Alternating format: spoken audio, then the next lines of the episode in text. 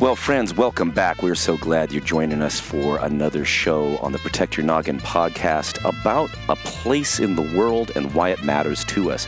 There are folks who are from these places, there are folks who know the geopolitical and economic issues surrounding these parts of the world, but we're interested in understanding what it means for us as a society, as people who are interested in uh, spiritual liberation for all people. And today, we're talking about something that may be so close to home for so many Americans that they don't really realize the importance of what's going on at the border and what's going on in Mexico, south of the border, and what's going on for the folks who have come up to find a better life from Central America and beyond.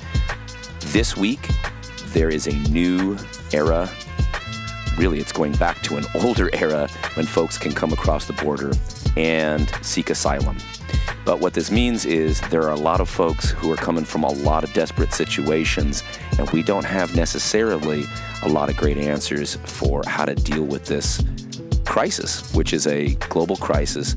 It's a crisis that all folks should care about if we are panhumanists. That is, if we care about solidarity, love for all of our species. In fact, all sentient beings, we wish them peace and well being, and that's what we wish for you too. Join us as we talk about what this means as we think about Mexico and what's going on in the news these days. Thanks for being with us. Let's go. All ahead.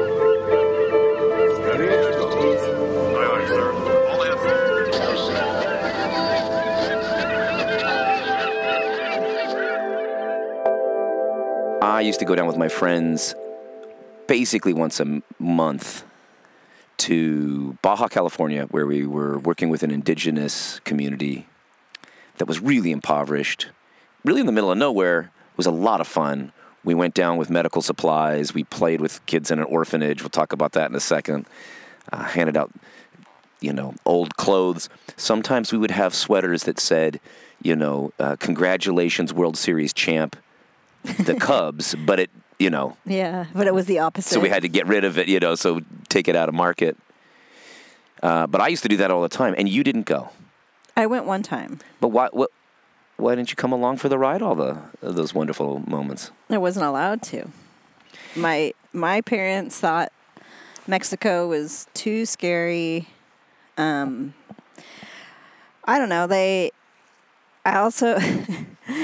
I think they've been on some of the youth trips and they kind of realized that maybe they didn't fully uh, have, you know, if, if my if my dad he probably wasn't interested in going on the trip at all, but if he wasn't going, he didn't want me going and putting my safety into the care of these other adults. Youth group workers, and uh, of course there were some very responsible adults. Of like course, I'm not- Scotty Nichols, but I, I understand what what your dad was saying. Um, but I think most importantly, it's just a foreign country. You know, like he, I think he felt like he spent his life keeping his four daughters as safe as he possibly could. And why in the world then do I risk it on a weekend to go down to Mexico and throw it all away?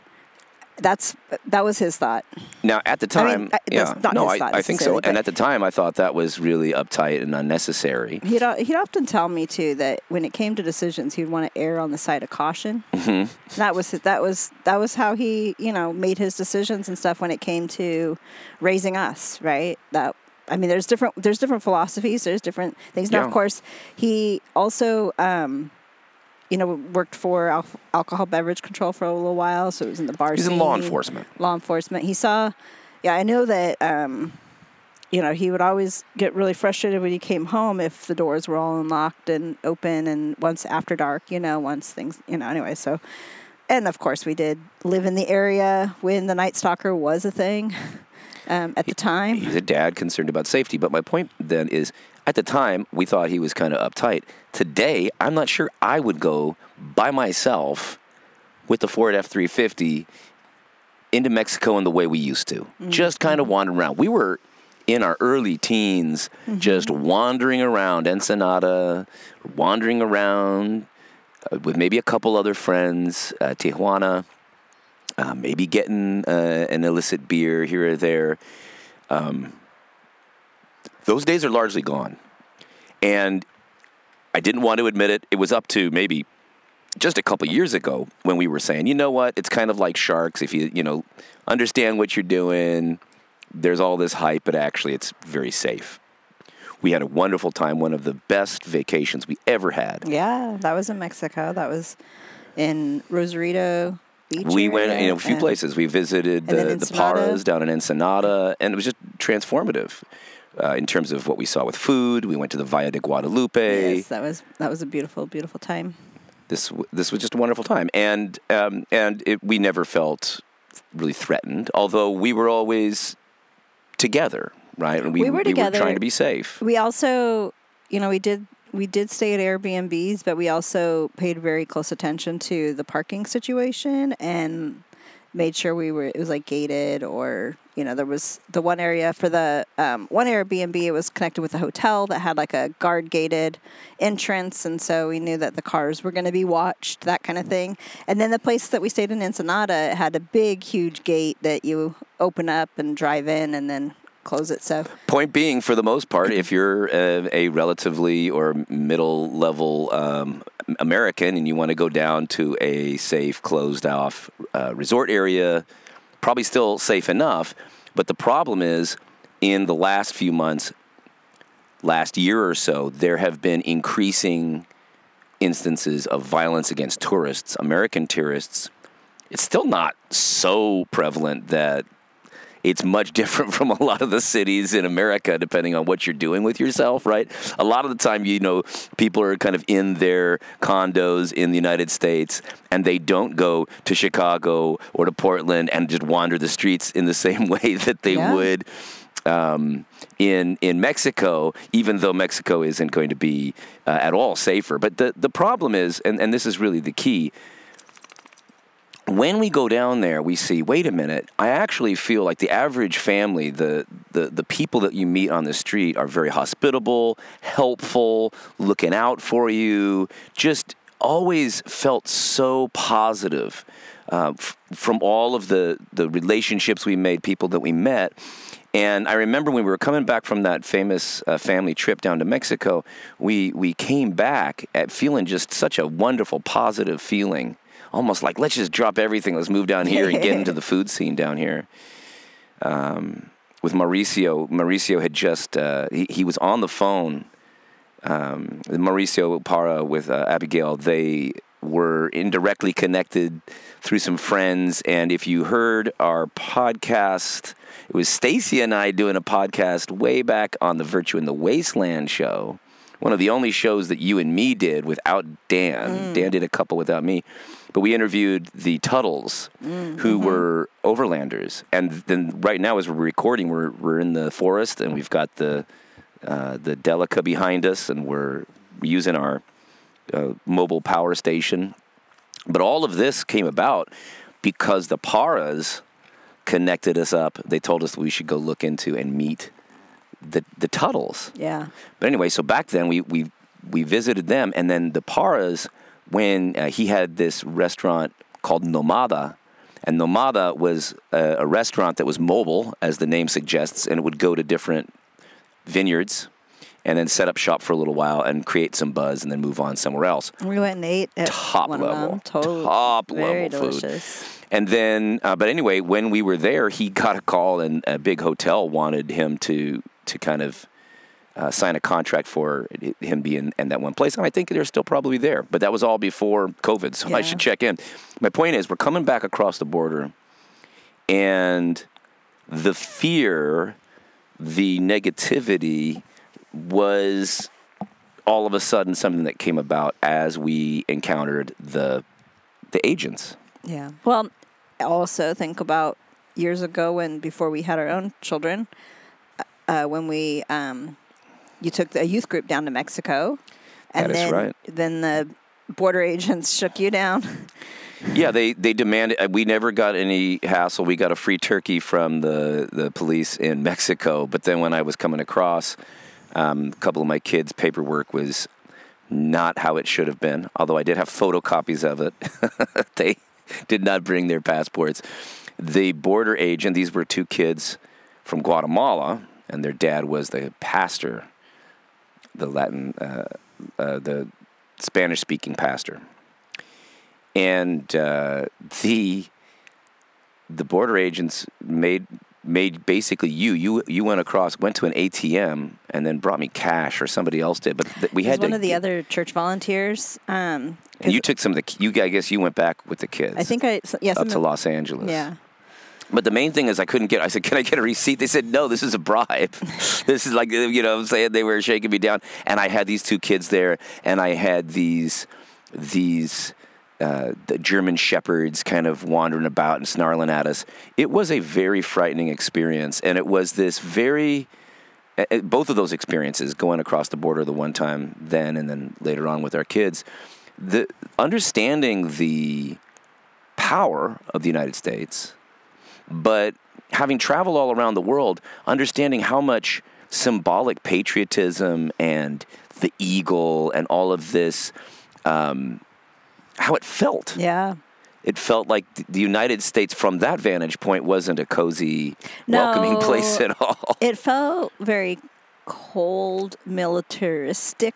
Mm-hmm. Um, it's it's interesting because there was a a certain spirit or ethos or something that we felt when we were in Mexico, and there is craziness, but there is like more of like joy celebration whatever- neighborliness whatever God is sort of hovering over, whatever spirits or whatever Mm-hmm. the feeling, the, the ethos, whatever, there was like a freer feeling to it. Yeah. Then as we kind of like come closer to the U.S. and then, um, it, you know, it's like this, uh, there's like this, um, they have to show how powerful they are or something. the United States Yes, the United States does. yeah and so, you know, I and I and I get it that they probably have to, you know, deal with a lot of different things or whatever. Mm-hmm. But it just, Well, if TSA agents are frustrated that you don't take off your shoes, I can imagine that border agents are going to get really bored and and frustrated by what they get. and they probably do need to uh, sort of exercise their power in order to do their jobs the way that they think they need to. I don't Yeah. know. Well, if that's your job, this is your job. And this is the key. So, what's going on? Why is it like this? Imagine, friends, that we lived in this world. Let's think about it as like a fictional science fiction kind of world where a few individuals have obtained incredible power through um, the accumulation of wealth, and they use this wealth to control the polit- politicians and to carve up the world for their own. Um, for their own corrupt Benefit. behavior. Benefit. Yeah, yeah, but for their own right, for their own benefit. Well, this is what Charlemagne did. This is what the United States and other imperial powers did. This is what all the European colonial powers did.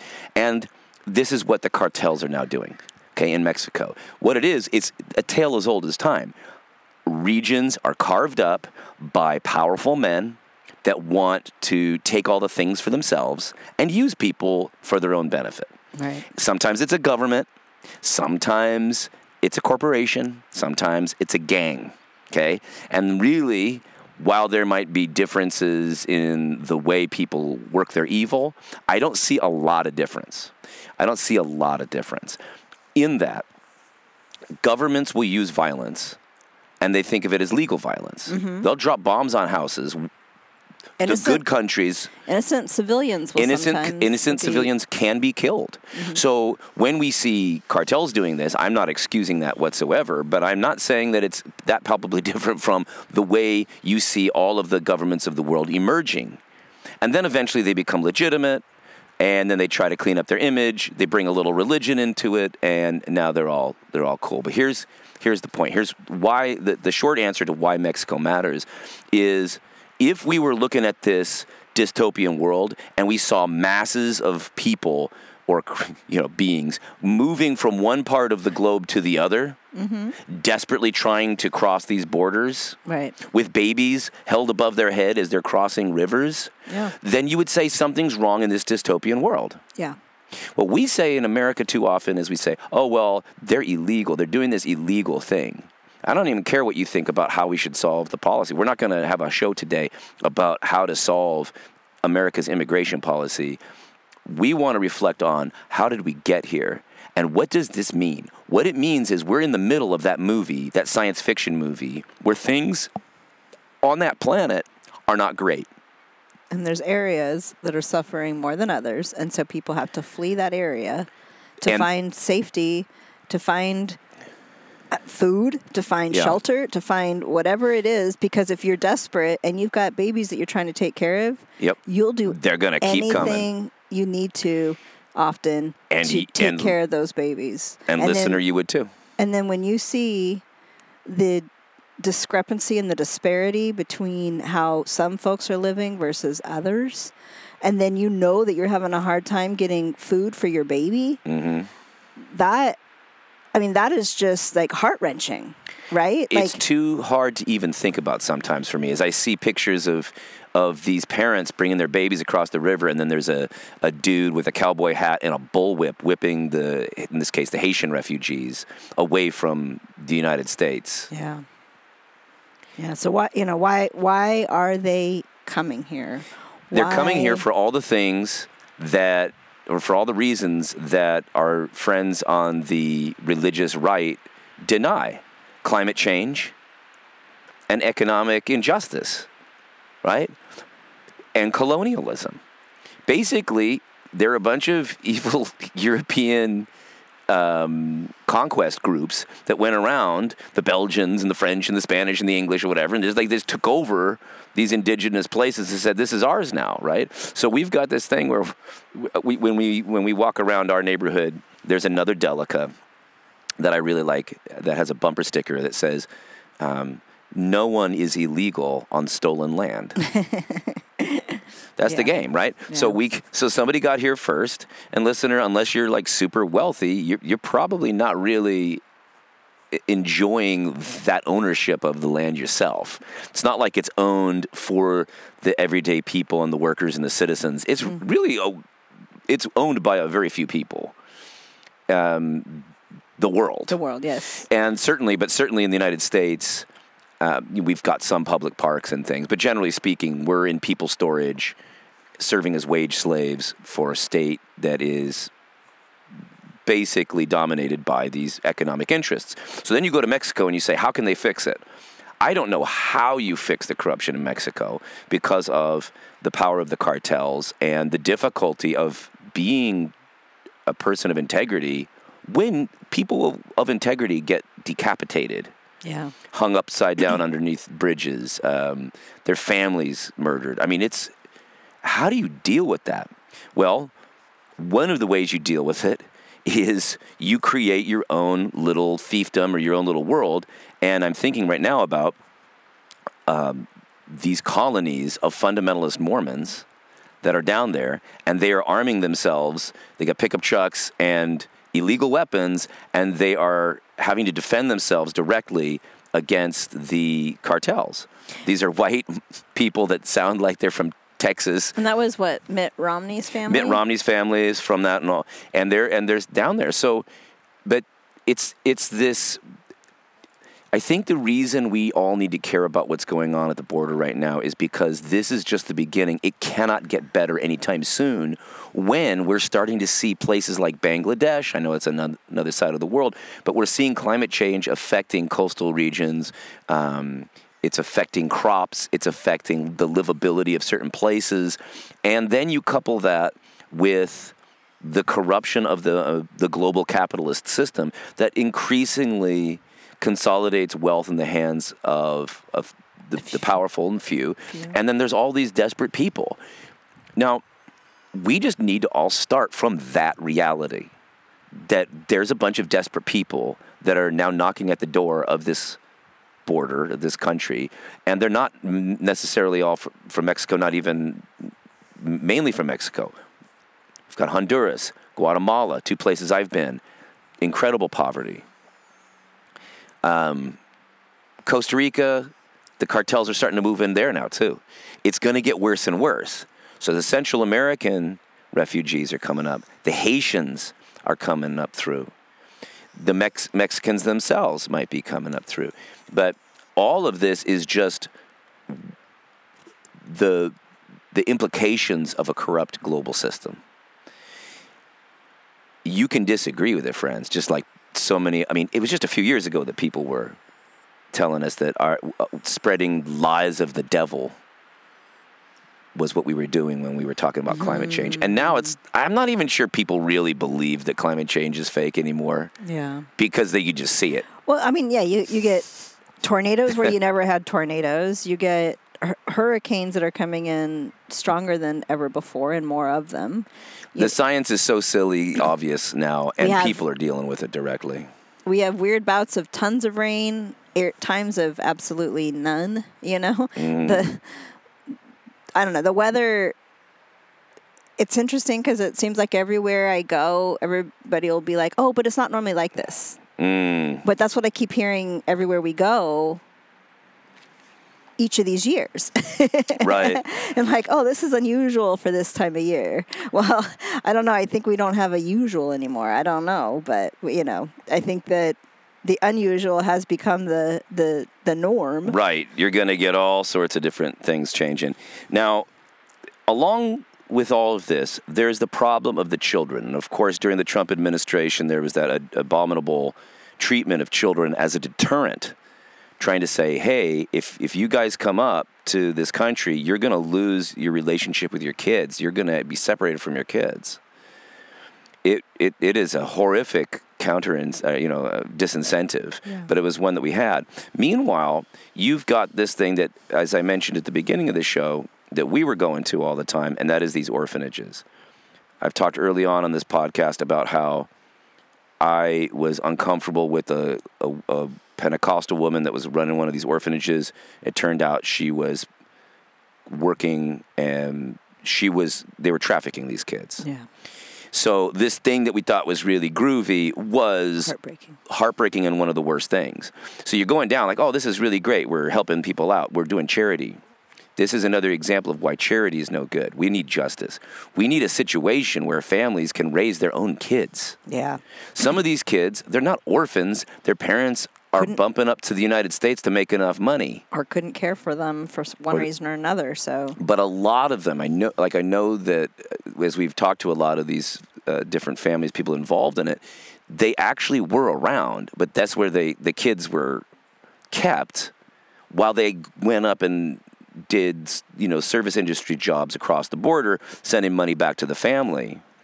Um, sometimes it was just that was the way they were going to get fed. Even some of these so-called orphans, their families lived down the road. right, So what's what's going on?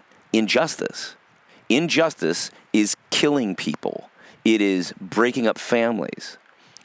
We need to start from this perspective as we look at all of the decisions we make politically and economically. But there are 700 orphanages, uh, more than 700 orphanages in Mexico, housing uh, 30,000 plus children. And that's of 400,000 children that don't have parents. And 100,000 of those kids are homeless. That should make you sad by itself, Yeah. right? There's all these kids. But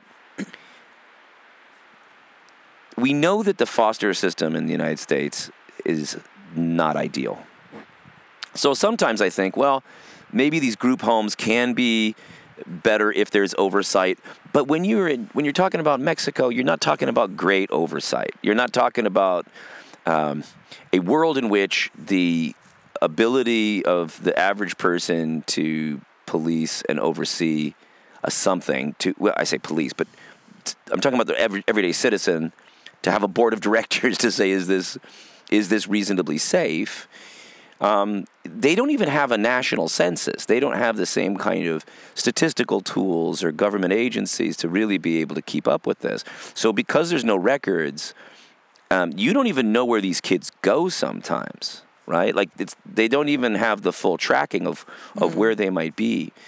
Um, and so, uh, abuse, uh, horrible conditions, just malnutrition and all of this still exists within these situations. And then you take, you know, into account that a lot of the time there are also these kind of weirdos, creepers in the United States that get kind of run out of their church jobs and then they can end up being quote missionaries in Mexico mm-hmm. with very little again little oversight. So this is again this is not a show where we're going to have any answers but it is to say just throwing money at it or supporting an orphanage is not necessarily at all going to be helpful. And nor is charity in general. Charity isn't very helpful because i remember we used to go down to mexico and we'd be handing out um, you know our food or whatever and then so, so, sometimes kids would be giving us the middle finger. Like why are they angry at us? Yeah. well, Well, and then you think, I mean, because what charity? Charity is you're giving it out of giving out of your abundance, and like kind of a lot of times it makes you feel a little better, yes um, but it doesn't solve the problem. And the only way that the problem really would be solved is if people had there was more equity in the wealth distribution in general. Yeah. Um, enough so that I mean everybody had access to food, everybody had access to shelter. Uh, As we there was that one comedian that we heard the other night that was like, "Hey, you know, I was thinking about this. I saw this homeless guy, and I'm like, all like almost everything I'm doing to make money is just going to not be homeless. yeah I'd be rich if I were homeless. right You know? and obviously that's he, he- you know this comedian so obviously Yeah. there's other downsides but that's it i mean we, we spend most of our money trying not to be homeless. yeah and it's a and it's a stress and we're as we're camping we're feeling like a lot of people i could just kind of sense it that people on this mother's day weekend are stressed And we Well, still, and we, I mean, we still have more resources than other folks that are feeling it even worse. You know, it's Mm. it's it's crazy. It's crazy how um, how much inequity there is on And- the, on this planet. And one of the main reasons is that we are still in the wake of these European colonial experiments. And they were extracting resources. That's what they did. It's really horrifying. If you didn't get it in school, just think about it again. It's horrifying. There are these, basically, these cartels that now are, are going on the road. Imagine if, like, the Mexican cartel said, now we're going to go enslave and exploit people in Canada. You want to keep them out for the same reason that you know the conquistadors or whatever you, you don't necessarily you don't want them knocking on your door especially even though there were some weird atroci- atrocities that certain groups of mesoamericans would commit against each other um, the thing that we don't real, realize often growing up in especially for us southern california it was that pre-columbian mesoamerican society was pretty significantly advanced um, so you have these big urban settlements,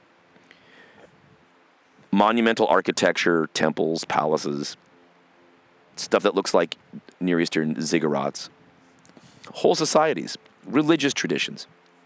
Slightly different in terms of how much they're going to write down, but um, you have eventually in the, what becomes Mexico the division of society into the religious, political um, elites and then the commoners who are pursuing subsistence culture. Which means that in, in another sense, you don't want to just say it's just the Europeans. The problem isn't this ethnicity versus that ethnicity. The problem is this way of being. Are you a mm-hmm. dominator and an mm-hmm. exploiter, or are you one of the many, many peasants that have to just survive to give tribute to some powerful warlord? but they do have this agriculture, they do have these economies, they have the trade networks and markets. What it increasingly seems to be is that the more we research what's going on, the older these population um, migrations from Asia into the Americas. That's older than we thought. And their civilizations are more advanced than we thought. And that it wasn't bullets and technology that over overcame all these groups, it was pathogens. It was disease. So the Europeans brought diseases that the that the indigenous people of the Americas did not have uh, the ability to, to combat, and they died. So we just wiped people out um, through these the diseases. So then you go back and say, oh, it's like this idea Mexico just filled with these barbarous, you know, backward poor people.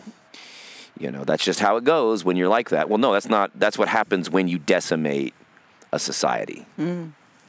And the society had, you know, a whole variety of different um, communities, and they were n- uh, they were not all the same.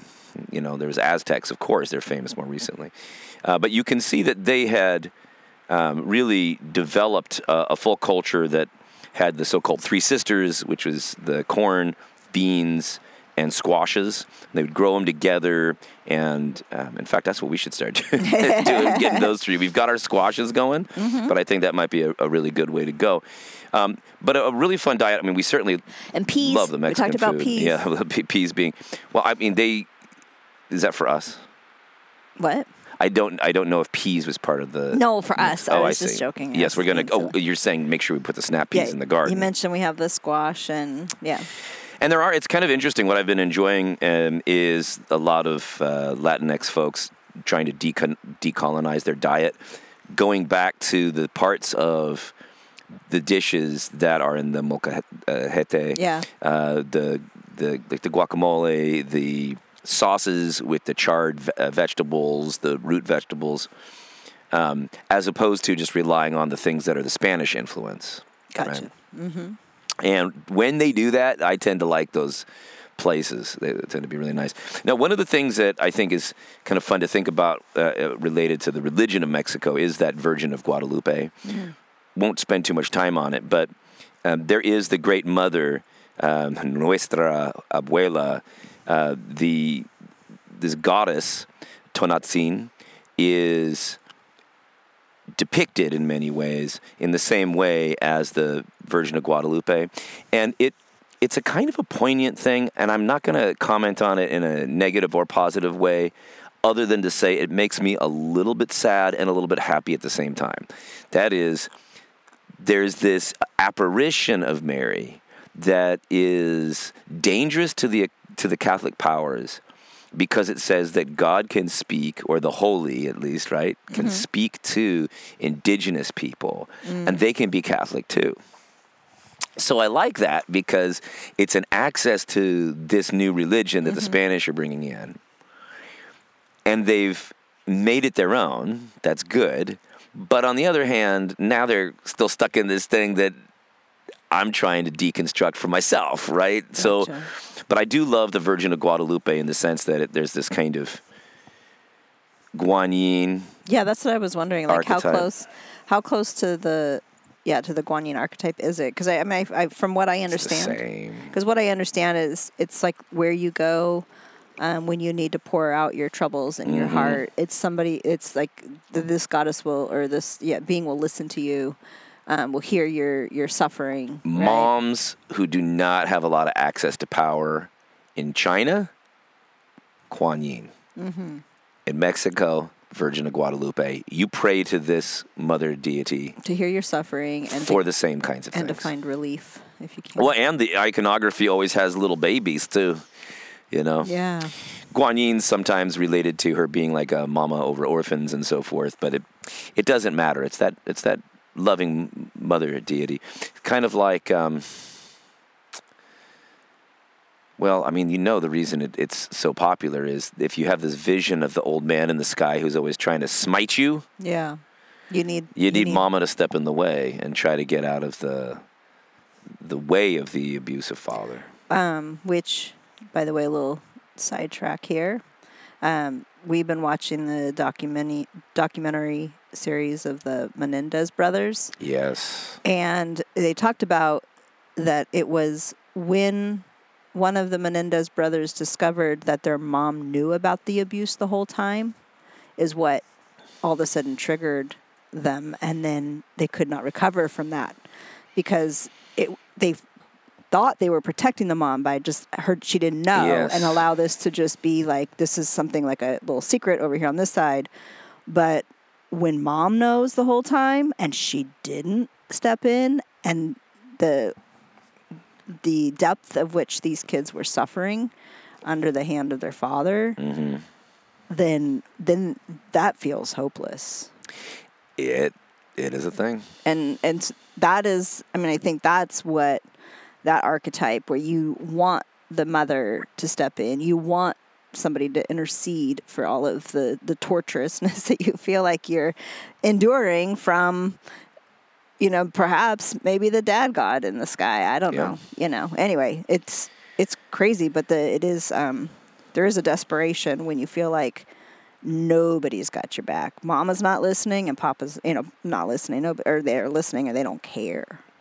One thing that I'm resentful of my schooling for, one reason I'm resentful is that one of the most important historical conversations we could have had was what was going on in the Americas with respect to the indigenous civilizations of Mexico. Mm-hmm. We spent a heck of a lot of time talking about the Sumerians and the Medes and the Persians and, of course, the Romans and the Alexandrians and all this. And, and that's important because it affects the flow of Western culture and the literary history, you know, so it's important.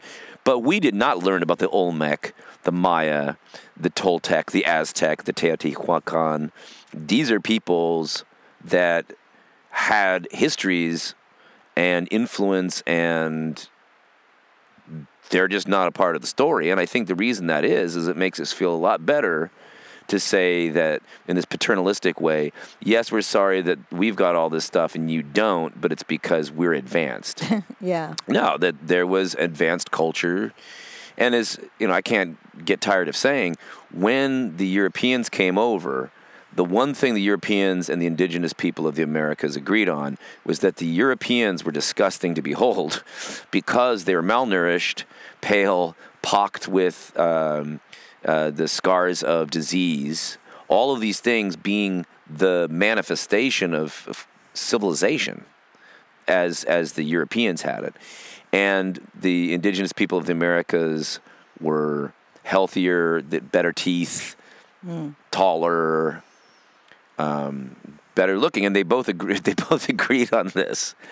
And what it says, though, and you're not judging a book by its cover, but you are judging a book by, like, when you feel healthy, when you look healthy, sometimes there is an element of being in a situation that's supportive and nurturing and mm-hmm. in touch with nature.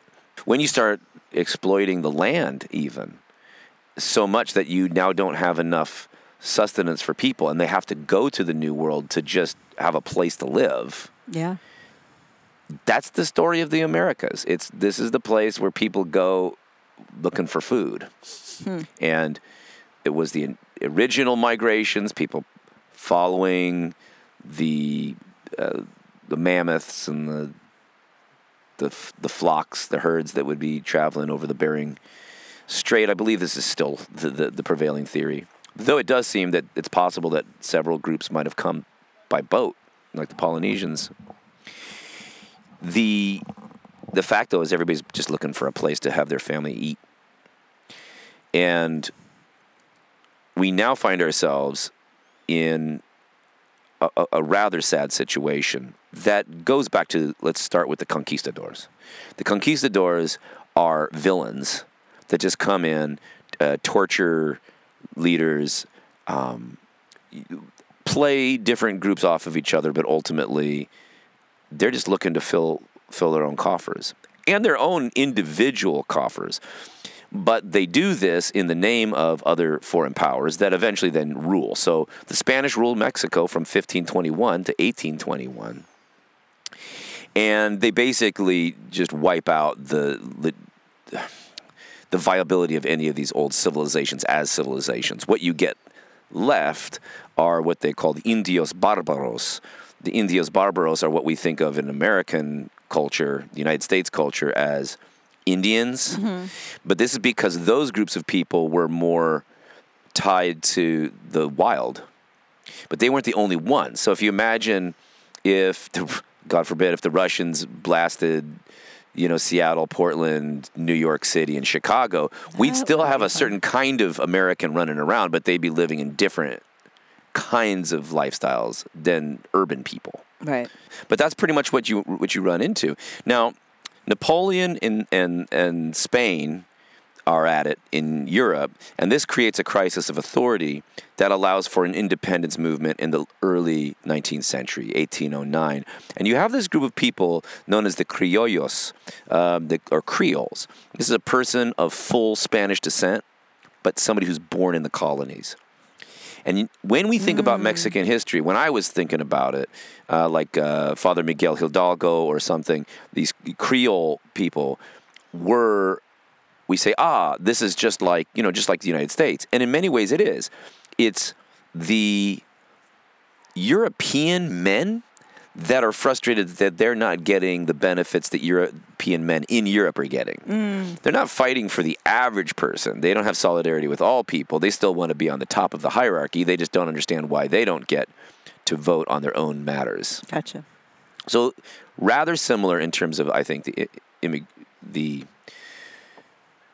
the political issues of independence when it comes to Mexico and America. But the difference is for Mexico, you get a much I think a much larger group of what we what are known as mestizos, the mixed people. So you have Spanish and indigenous heritage. That's what a lot of Latinx people are um, in Central and South America.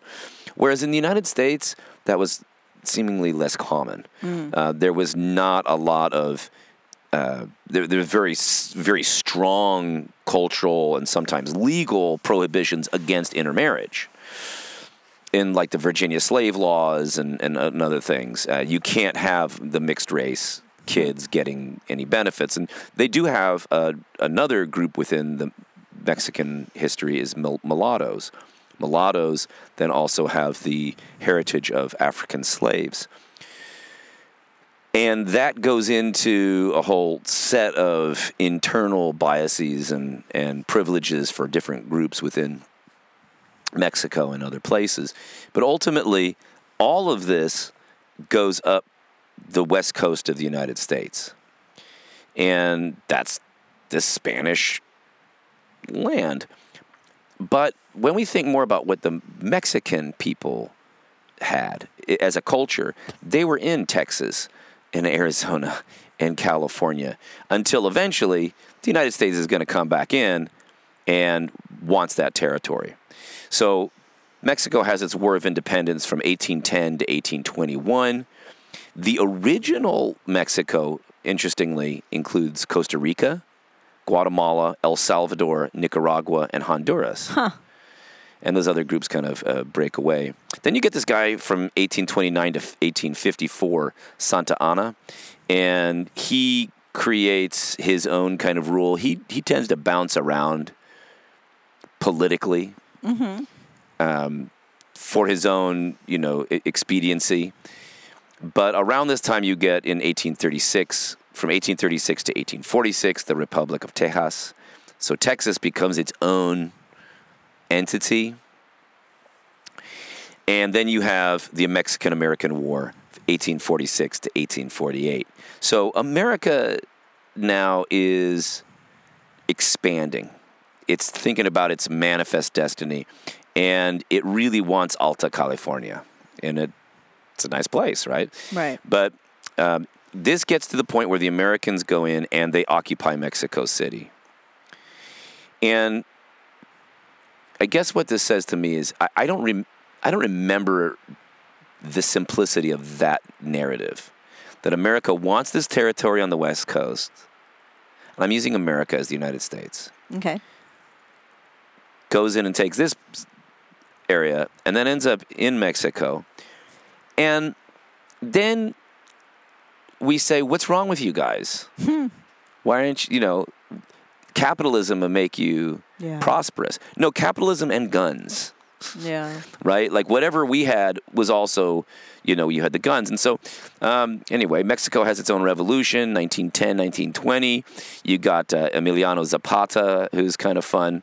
Um, the Zapatistas today, even in the state of Chiapas, are an interesting modern example of an anarchist community. Uh, and they're tied more to indigenous people and um, the the common like peasant. Sometimes you get like the communists being very much about middle class workers, Mm-hmm. and I so the Zapatistas they they're really supportive of indigenous people in a Do way that other groups Do they use weapons too? they do. Yeah. yeah, they do. Yeah, and so uh, they're they're uh, they're not against using violence. I mean, I, I, It's- would- I think that's the only way to hold your ground. boy, I don't. like- Even, it's another conversation. Well, I'm saying in in some of these territories because they'll just come over and. Mm-hmm. Oh, you over, exactly. you know, yeah, no, exactly. This is this is what I think in the Tao Te Ching. It says you've got you know don't be They're in, the, militaristic. they're in the storehouse, and you don't, you know, you don't need them necessarily, but you got them, and, and people know you got them, so you can protect yourself, so you can exist in the way that you're trying to. mm-hmm. 'Cause I- yeah, I mean, even you know, like we talked about, even with some of the like the Mormon families, like Mitt Romney's, they they have to protect their area with guns. They they have to patrol their border, their their yeah, area yeah, border. You yeah, know, and- right. It's Mormons, whatever. I mean, there's just that's just and and so right. What is it that's creating this situation? That people have to do it, right? Like Yeah. that's that. That you're not going to say, "Hey, let's just all be peaceful." It's Well- not as simple as that. And I don't know. I think in a lot of ways, uh, the a lot of our apocalypse type um, shows that kind of show the end of the world or whatever, and then you have these communities that build up, right? And they have a certain you know certain amount of resources that they have to protect that little community. You know, I'm thinking like The Walking Dead and some of you know some of those shows. Um, either one, there's been ones more recent, but but you, you can't get a better analogy in this one sense, as long as you're not saying that the immigrants are the zombies. It's to say that the the effects of the economy. Right. The, whatever's going on in the world, and if you want to Yeah. form a little community, you have to have like eh, they for these in these these shows they show you know it's like you you have perimeters, you have boundaries, you and usually a very protection. cruel governor. usually So, all right, so that's what's going on, and then so you kind of have that to give you a sense of what's going on with the cartels and the the different politicians. But um, recently, Mexico's president accused the Pentagon, that's our defense department, of spying uh, because they got this uh, Washington Post report.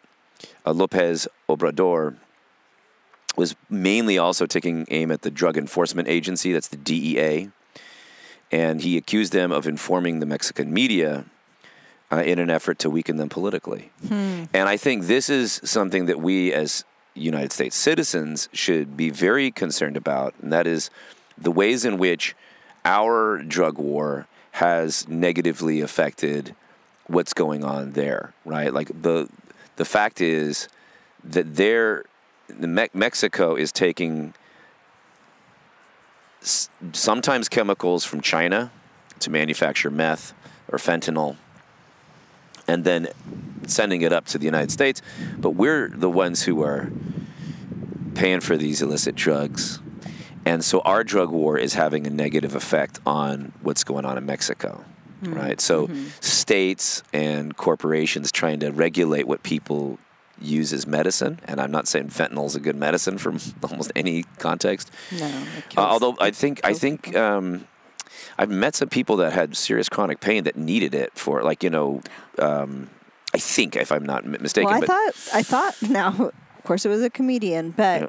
saying that um, they were they were in the service in some way. oh yeah, yeah. What was it? And, they needed it in the and they would give it in, in like the more like the infirmaries and stuff like the Yes. the when injured In for the field, injured yeah. for injured so- soldiers and ugh, soldiers and stuff that they would give them fentanyl.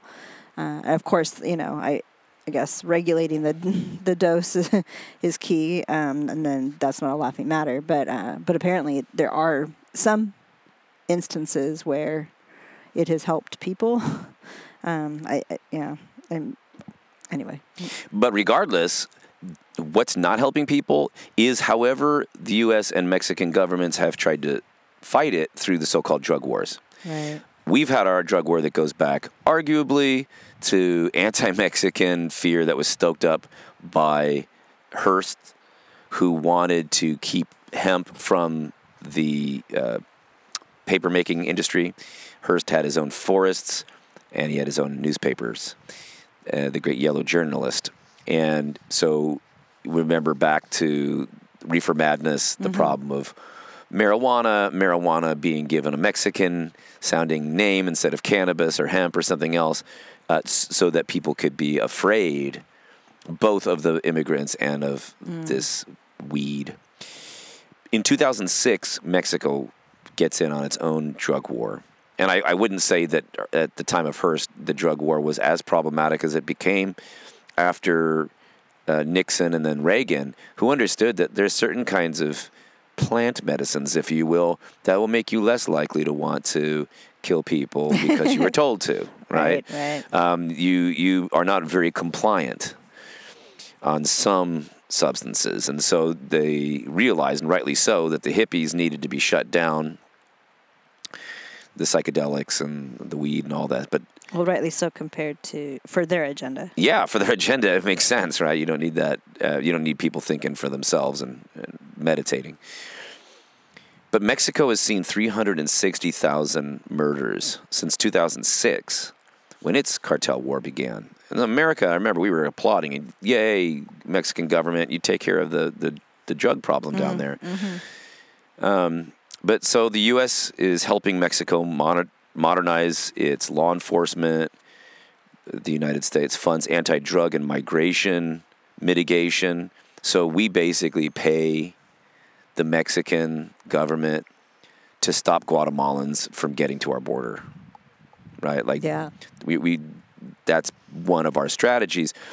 Um, but recently, some Republicans are arguing for sending American military uh, down into fighting the cartels. They, there's this kind of se- there's this sense. This is very wrongheaded. So first, first of all, the, it's been very difficult for anybody to fight these things Yang style. But um, but this this Republican idea of trying to go down and uh, basically start a war in Mexico is like sounds to me like the new Afghanistan. Please no, no, thank you. Who knows how hard that would be? But just the, I think the sentiment, the hawkishness of it is worth checking for any of us listening in your neighborhood. Whatever you think about politics, also keep in mind, in addition to other issues related to the well being of LGBT and BIPOC people in America, there's also this question of whether we want to be continually in a foreign war, which is really good for totalitarianism. Right? If you want to stay totalitarian, you always are fighting some war, so there's some enemy that we can scapegoat. Well, here's here's the what is the um what would be the motivation or the intention of us going down there to fight the the cartels? Well, I mean, it's a continuation of American hegemony through power and military might, right? I think that's what's going on. The argument is, and I, and all right, the best spin on it is Mexico's not able to curtail its uh, fentanyl export. We need to go do it because it's killing a lot of Americans, right? Yeah. Where's all this coming from? Mexico's making heroin and some of the meth, some of the fentanyl. Colombia is where it gets the cocaine. So the cocaine passes through Colombia up to the United States. China has most of the fentanyl production elements. And then this is what's really weird US grown cannabis is now going down to Mexico. The weed, yeah, the weed's going down to Mexico along with guns and cash. And what's coming up is the cocaine and fentanyl and meth. Wow. What is all this? Borders are arbitrary. Borders are made up. Right? That's that's the first thing. Yeah. Second of all, uh, you want to kill yourself with some substances. Let's talk about what's going wrong in your life. Do we need to criminalize it and turn it into a war? People are desperate. If I'm desperate, I'm not saying I'm going to do it, but I'm saying if I'm desperate, some of these dangerous drugs sound less threatening. if I don't have a way to make a living, Right. And that's and that's the point. Yeah, what is the what Being is in the gang. What is the motivation for taking these drugs? You know, what why why is that becoming an issue? Right? Right.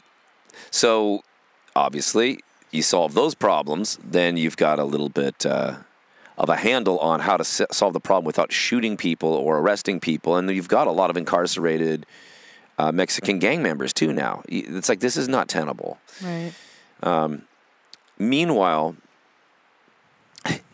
despite all this, there is Mexican, um, there is migration to Mexico. Um, couple years ago, uh, 35,000 Asians moved to Mexico, 68,000 United States citizens, and 13,000 Canadians. Uh, oh, and 61,000 Europeans moved to Mexico, partly because there are a lot of these areas where even you know wealthy people are having a great time setting up shop. But that's not the same. Whatever that is, if you get off a cruise ship, is not necessarily what's going on. You in know the, what I'm saying? In the real parts, yeah. Like there's there's little probably little sections, right? Little little places, especially. yeah, well, and then they're controlled. Well, America brings in a lot of money Yep. into Mexico. Period. Americans going there for vacation, obviously buying goods, uh, having um, second homes. You know, vacation homes down there. Uh, there's a lot that we are a lot of money. Like I said, we're bringing to that. Um, And you can feel like you're a god. Like we Yeah. went down with our family. We we lived really well, partied hard because we could get the finest food, do whatever we wanted. when you i don't know kind of in some ways it's like when the when we when when some people from england traveled over here to the united states in search of they were in search of what land right?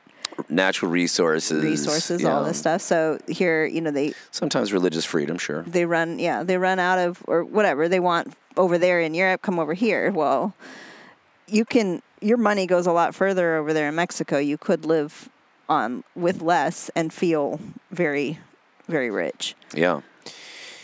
Nonetheless, as people say, wait a minute, it's kind of violent here. Yeah, it's violent, and you don't necessarily realize how much more violent it, it was than before. So prior to the drug war, when you think about like the number of homicides, when we were younger, even, you're talking about fewer than 7,000 homicides.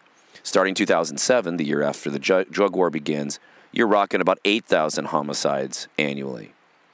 This bumps up to 26 in 2011. And now in 2019 and beyond, we're talking about 35,000 murders a year. wow. So this is, so I mean, just from, let's say, the difference between 2007 and 2019, we're talking about um, like 25,000 more people killed. So something ain't right. right And I think this is all we just need to, to think about as, as human beings. Like when we look around, it's easy for us to have a cognitive bias to block stuff out. But we have to ask why Me- Mexico matters is because it's for us. It's a canary in the coal mine. Whatever is happening at our border is going to be happening globally. I mentioned Bangladesh. It's just because Bangladesh is incredibly poor and it's going to be having to move. What, what, what do you do with those people? And you're and explain too why they're gonna 'Cause of climate to- change. yes And what's really annoying is that then when it happens, I'm going to say, "Hey, remember you said there was no climate change?" Like whatever. you know, it's like it, there's a lot of parts in Florida that Oh. are in trouble No, there's a lot of pl- parts everywhere, and everybody used to make fun of the you know Al Gore because he was easy to make fun of. But now it's oh yeah, oops. Mexico's former um, top cop, Genaro Garcia Luna. He is kind of the guy who ran the the federales. He was convicted on five counts of taking bribes hmm. and helping the Sinaloa cartel smuggle drugs. That's yeah we saw a Sinaloa Yeah, vehicle. When we, were in. Irvine, it was scary because it seemed like a lot of the Sinaloa cartel would make exchanges in our little part of the world because it wasn't really Orange County. It was like right there between Orange County and LA County. And my understanding is there aren't really there wasn't really a gang that controlled that territory. So it was kind of like this neutral area where you can do exchanges. Right, right. Nobody f- fully owns it, so then you can wander in there. Multiple groups would wander in there, and there could be clashes with the various gangs.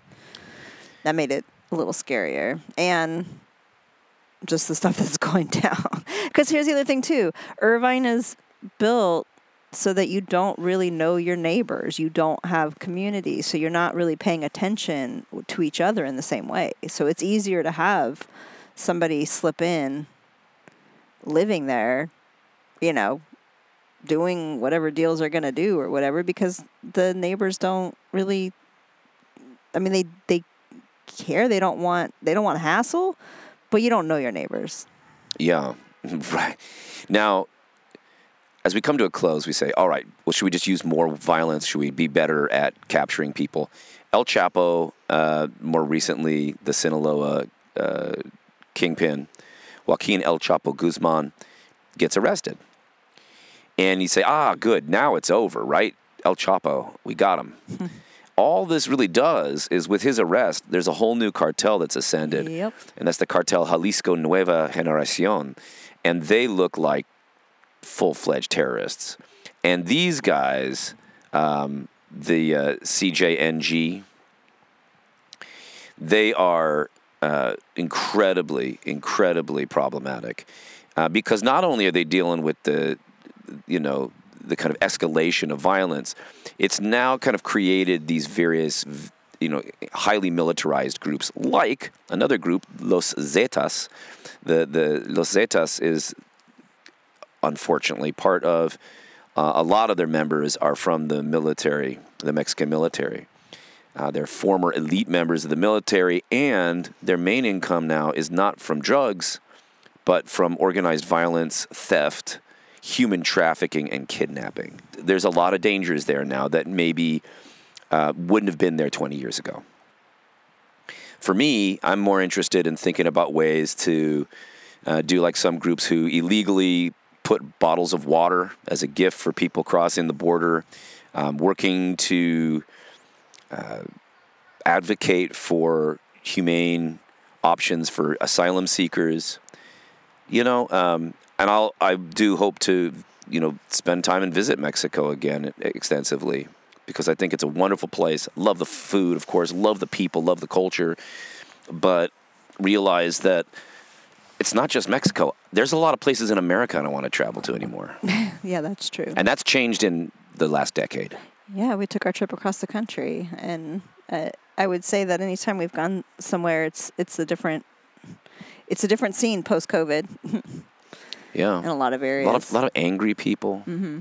I think a lot of scared people who and that's it, you know, fear. angry. So, f- well, and fear. yeah, One of the signs of fear is ang- or you know, anger or expressions, I shall say, because what you puff yourself up and make yourself like tough and mean, and then people.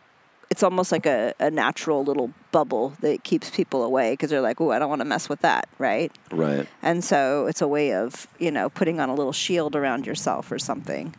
There's a lot of reasons that make sense for people to be fearful right now during these times. we don't realize how we're getting increasingly squeezed. And the problem is capitalism. The reason babies are suffering in Mexico and the reason that parents are trying to carry them over their heads through dangerous waters with uncertainty and fear ahead of them is because of capitalism and climate change, which is because of capitalism. Yeah. Friends, Well, and then here's the other thing too with capitalism is, you know, a lot of our supply chain stuff is thrown off because it costs money for storage, correct? So Yeah. a lot of times the companies will reduce the amount of production so that it just fits the needs at the time. So there's no, you know, there's no excess that's just trying to be uh, expensively stored or anything. They're not losing money that way. But then once the whole system gets a little bit disruptive, uh, or disrupted, sorry, it disrupts the whole flow of production and our ability to get some of these supplies. That's all capitalism based. Yeah. It doesn't have to be that way, that Right. you know, but we are very the invisible hand is a jackass at this point, right? But we're Um, also so we're such a consumerist society that it's just it's amazing how we how much we have things that aren't reusable how m Yeah. how much we rely on you know think new things keep coming to us and i think that the other thing with capitalism in general is that it's easy and and even our computer or digital age it's easy to turn people into numbers Yes. And we're losing the that connection to each other our humanity, right? Mhm. Uh, we we almost because we don't know what to do about it, we almost are afraid to hear people's plights and their pain. Um, and it's just easier to think of them as a, a number that we just, you know, we have to, and often say, oh, we have to protect ourselves and what we have and, and all that kind of stuff in our own families. So then you can just block out everything else and then, Well, let me pause you then and say that's if that's what you're doing, just at least admit to yourself that's what you're doing. I think the real scenario is it's like the the world is getting tough. yeah. One of the things you can do is lock the door and try to ignore the screams of people desperately trying to get through the door. This is not new. Just know that you're doing that. Don't waste our time. Don't belittle human beings by saying these people seeking asylum are illegal Yeah. that they're criminals. Shut up. Especially when you're basically you're wearing clothes that are, you know, slave labor. Just stop it. You can say that we don't have a choice but to close the gates and let everybody suffer through the apocalypse that's coming on their side of the wall. I don't like that idea.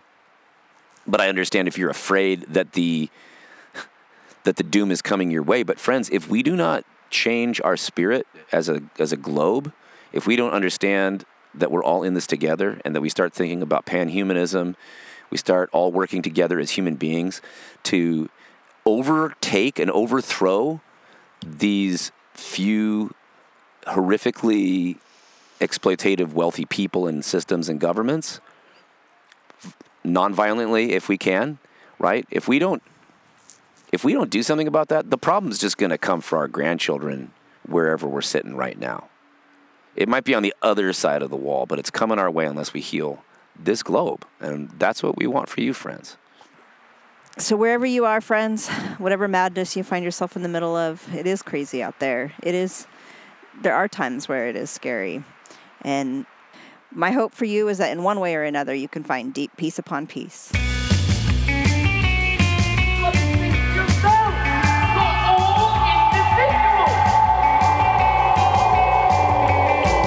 Thank you so much, friends, for joining us for this episode of the Protect Your Noggin podcast. You want to join in on the conversation? We'd love to respond to your questions or comments on a future show. You can record a message by going to protectyournoggin.org and clicking on the blue voice message button. And don't worry about getting it perfect, since you'll have five minutes and a chance to preview your message before sending. You can also send an email if you're not comfortable with leaving a voice message. Please also follow us on Twitter at the PYNP and rate and review us on iTunes or wherever you get your podcasts. And if you found this show of any help, uh, why not share it with a friend? Until next time, peace upon peace, friends. But he said there wasn't any letter. He said I was going out of my mind. Not going out of your mind. You're slowly and systematically being driven out of your mind. Why? Why? That's because you found this letter note too much.